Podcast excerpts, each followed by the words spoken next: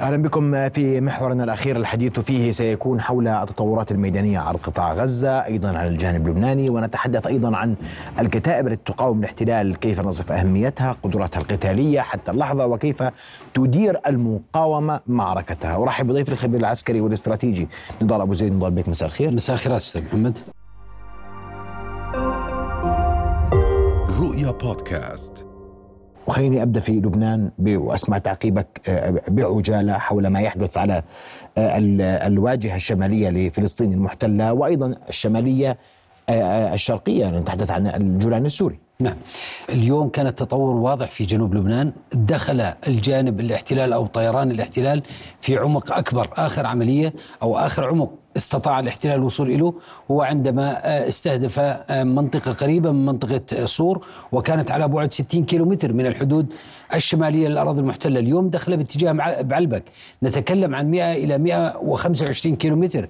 بالتالي هو استهدف أحد القيادات وحسب ما رشح من معلومات من حزب الله أنه استهدف قائد للقطاع الشرقي من قيادات حزب الله في هذه المنطقة أو في المنطقة الجنوبية قريبة من النبطية. وبالتالي هذا العمق الذي دخل له الاحتلال بعمق 125 كيلو. هذه المرة يبدو أن العملية الاستهداف اختلفت. كان دائما يستخدم المسيرات. اليوم يبدو أن يستخدم الطيران لاستهداف القيادي من آه، حزب الله. وبالتالي أعتقد أننا لازلنا نقول أن عمليات المحاولة الرد والرد الفعل المضاد من قبل حزب الله ومن قبل الاحتلال لا تزال مستمرة. حزب الله رد على هذه العملية. برشقة صاروخية ورشقة صاروخية كبيرة. آه، المعلومات تشير إلى 70 صاروخ استهدفت قاعدة عسكرية في جبل آه، في جبل هرمون في منطقة آه، الجولان. وبالتالي هناك فعل ورد فعل من قبل حزب الله. وأنا أعتقد انه رغم هذه العمليات لا لا نزال نقول أن ما يحدث شمال الأراضي المحتلة جنوب لبنان هو أعلى من عمليات استنزاف وأقل من معركة تقليدية. بمعنى أننا أمام صراع مضبوط بين الطرفين. بس بضل مضبوط نضال بيك معلش أنا أسألك سؤال الشعبي. هذا الضبط ينتهي يعني قد يخطئ أحد الطرفين في ما يسمى ب يعني الاتفاق اللي هو مش هو اتفاق يعني آه، على أقل تقدير ضمني. غير واضح فقط من باب المشاغلة من الطرفين كل للآخر. لكن اليوم الاحتلال يصرح. لن نتوقف لن نوقف هجمات على جنوب لبنان حتى لا توقف حزب الله حزب الله. يتحدث عن تطوير وتوسيع هذه الجبهة ورقة سياسية مفهوم. لكن نعم. من الممكن أن يحدث أي شيء يغير كل هذه المعادلة في لحظة.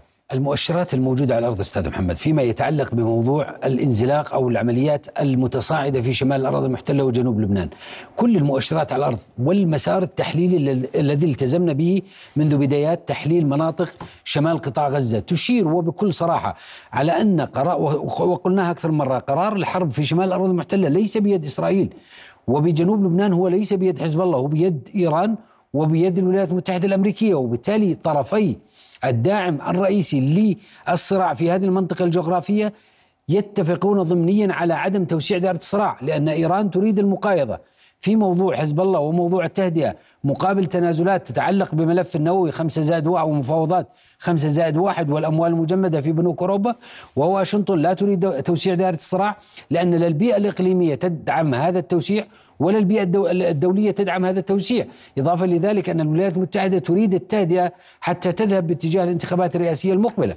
هذا الأمر الذي يتعلق بهذا القرار. هناك أمر غاية في الأهمية ومقولة استراتيجية معروفة فيما يتعلق بال proxies war أو حرب الوكلاء والتي تتقنها إيران من خلال ذراعها حزب الله. أنا دائما في هذا النوع من الحروب أن الوكيل إذا ربح يربح الوكيل ومن يدعمه. لكن إذا خسر الوكيل فإن الوكيل يخسر لوحده وبالتالي حزب الله يدرك هذه المعادلة ولا يريد الذهاب باتجاه معركة قد تكون غير محسوبة النتائج أو الانزلاق باتجاه آه، مغامرة ومقامرة عسكرية من قبل الجانب الإسرائيلي.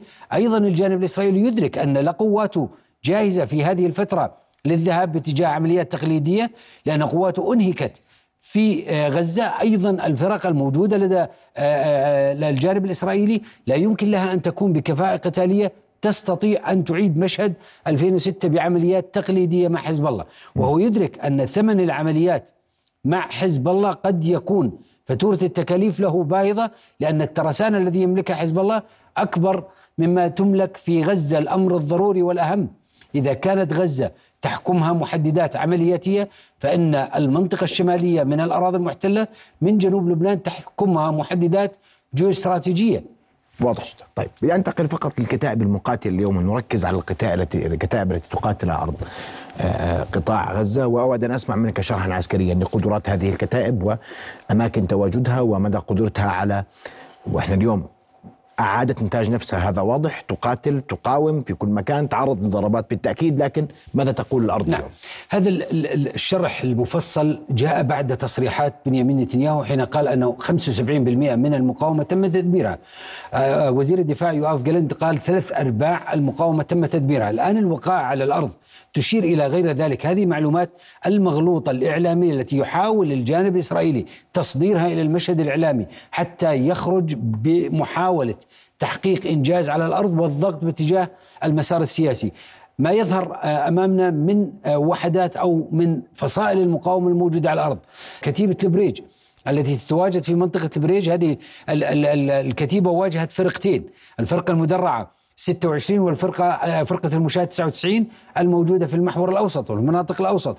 واستطاعت القتال لمدة ثلاث شهور في هذه المنطقة بالتحديد. وهذه الفرقة وهذه المنطقة تعتبر مفتاح للمنطقة الشمالية الشرقية من محافظة دير البلح وبالتالي هذه الكتيبة لا تزال تتمتع بقدرة عالية على مواجهة قوات الاحتلال وتمنع الاحتلال على تحقيق إنجاز على المحور الأوسط والذي تكلمنا عنه كثيرا. نعم. كتيبة المغازي أيضا آه، هي أحد الكتائب التي تقاتل آه، على آه، قطاع غزة وهي تعمل في منطقة شرق دير البلح نعم لازلنا في منطقة الوسط وفي المحور الأوسط. كتيبة المغازي هذه الكتيبة الذي التي أيضا منذ بداية العمليات ومنذ ثلاث شهور واجهت فرقتين الفرقة المدرعة 26 والفرقة 36 نعم. 36 عفوا وفرقة المشاة 99 واستطاعت هذه الفرقة لغاية الآن وحسب المعايير العسكرية المحافظة على 40% من كفاءتها القتالية وبالتالي تستطيع هذه الفرقة مجاراة العملية العسكرية والاستمرار بالقتال. وبالتالي هذه الفرقة آه، هي الفرقة التي كانت مسؤولة آه، أو الكتيبة هي الكتيبة التي كانت مسؤولة عن مقتل 23 جندي إسرائيلي في منطقة المغازي في الكمين المعروف أو الكمين الهندسي الذي طيب. يعرف الموت كتائب انصراف منطقة انصراط هذه المنطقة التي حدث فيها عمليات كثيرة ويحاول الاحتلال الوصول في المحور الأوسط إلى مخيم انصراط ومن مخيم انصراط إلى شارع الرشيد إلى الشاطئ مباشرة هذه الكتيبة التي استطاعت إيقاف تقدم قوات الاحتلال حاول جيش الاحتلال أكثر من ثمان مرات حسب المعلومات المرصودة على الأرض وهذه حقائق ووقائع آه، محاولة اجتياح آه، هذه هذه المنطقة وهذه المنطقة تعتبر مفتاح الدفاع الشمالي الغربي عن محافظة دير البلح. حساسية هذه الكتيبة أنها على تماس مباشر مع مراكز تجمع الجيش في مناطق الوسط تعمل الكتيبة حاليا بكفاءة قتالية بنسبة 80% وهذا ما يفسر أن هذه الكتيبة ليش بتقول هاي 80% وهذيك 40% من أي ماب؟ نعم. يعني لو بدي أسألك واحد يقول لك كيف بتقول لي هاي 80 وهي 40 هناك جداول معروفة جداول خسائر لكل الوحدات آه، سواء الوحدات التقليدية أو الوحدات غير التقليدية. م. هذه جداول خسائر تتعلق بخسائر القوى البشرية وخسائر الآليات.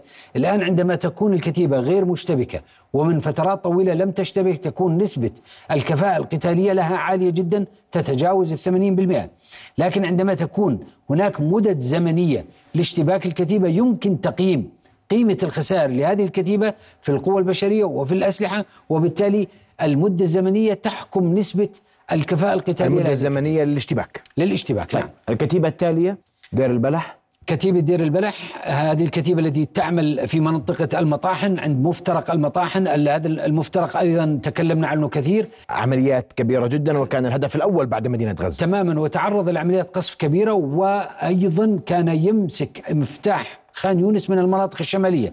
هذه الكتيبة اعتبرت الركيزة الأساسية لمخيم انصارات أيضا سعى جيش الاحتلال لعزلها كثيرا عن خان يونس إلا أنه لم ينجح في عزل هذه الكتيبة ولا, تتزال ولا تزال هذه الكتيبة تتمتع بنسب لا بأس بها من الكفاءة القتالية. لا يمكن تقدير النسبة لأن هذه الكتيبة تعرضت إلى خسائر كبيرة بسبب القصف الذي آه، المركز الذي تعرضت له مع بدء عمليات خان يونس. نعم. الكتيبة التالية؟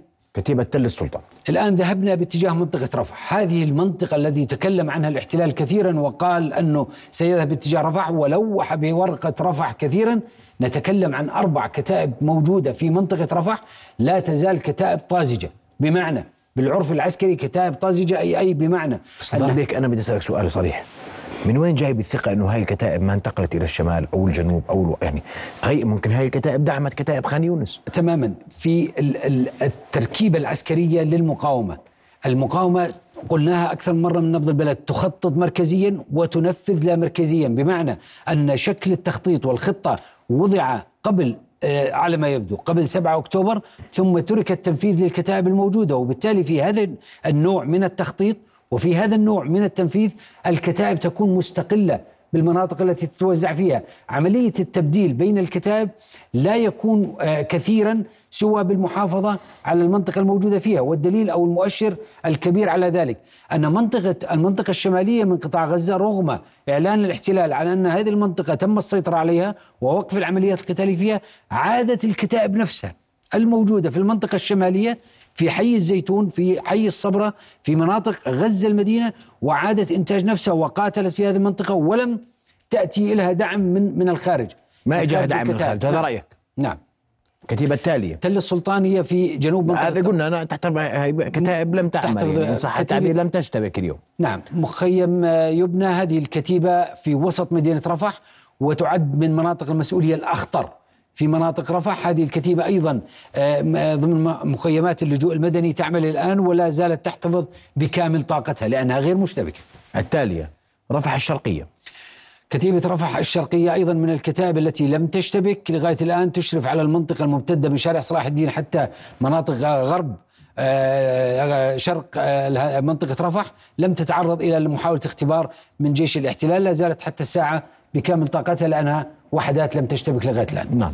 التالية كتيبة الشابورة. كتيبة الشابورة وهذه كتيبة النخبة المعروفة في مناطق رفح والمنطقة الجنوبية من قطاع غزة وتعمل هذه المنطقة في شمال غرب رفح. حصلت فيها عملية الإنقاذ الهولدودية والتي تحدث عنها الكثير الاحتلال تحدث عنها كثيرا حين أنقذ أسيرين لم تصرح ولم تعلن عنهم المقاومة أي تفاصيل. هذه الكتيبة لم تخض أي عمليات مشتبكة لغاية الآن مع قوات الاحتلال.